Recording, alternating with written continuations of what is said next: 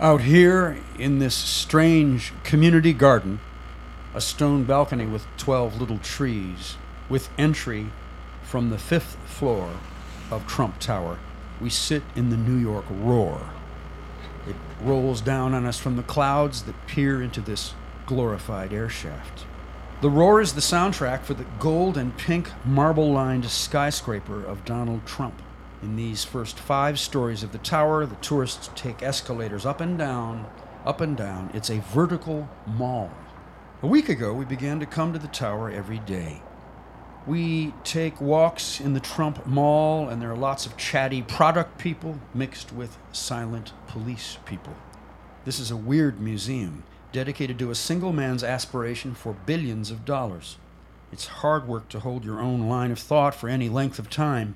The high volume gold decor is in such bad taste, it comes at witnesses like a big dare.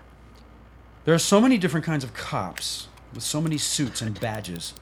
It's like a comic Italian city state. Each level of police acts macho in a slightly different way.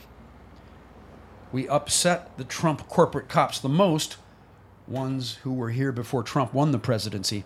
They believe tourists are the single brand of person allowed. It is clear to them that we don't respect the loud gold spell of this place. We point at the wrong things. We gaze into the tourists' faces like there's a mystery to solve. Maybe the cops sense that we know that Trumplandia isn't permanent. This building will be transformed by something stronger than Donald Trump. Ascending diagonally up the steps of the gold plated escalator will be someone coming from beyond the gold. And I can look down from the edge of the fifth floor and see that down in the fake sidewalk cafes that someone is already here. I'm not sure of the gender or race or age in the distance of confusing gold mirrors. I see her. She's apparently alone. She walks a few steps and stands at an angle. Her image multiplies and vanishes in the five floor high box of gold mirrors. And then I realize that she is Reality Winner. Oh, and just behind Reality uh, on the up escalator, I see Chelsea Manning and Nina Simone and Winona LaDuke. Yes, a crowd of truth tellers is rising up in this vertical mall. There's Daniel Ellsberg, Chuck D, Víctor Jara, Fannie Lou Hamer, Arundhati Roy, Bobby Sands, Haydée Santamaría, Patrice Lumumba, Pussy Riot, Waldemar Friedrich, John Lennon, the Tank Man of Tiananmen, Joan Baez.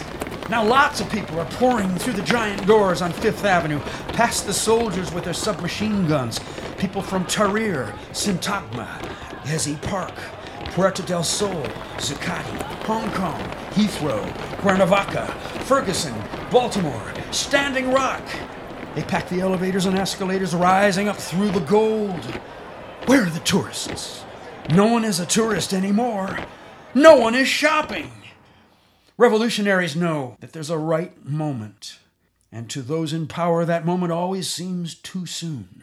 There is someone here who will carry the dream out of the street and up into the tower.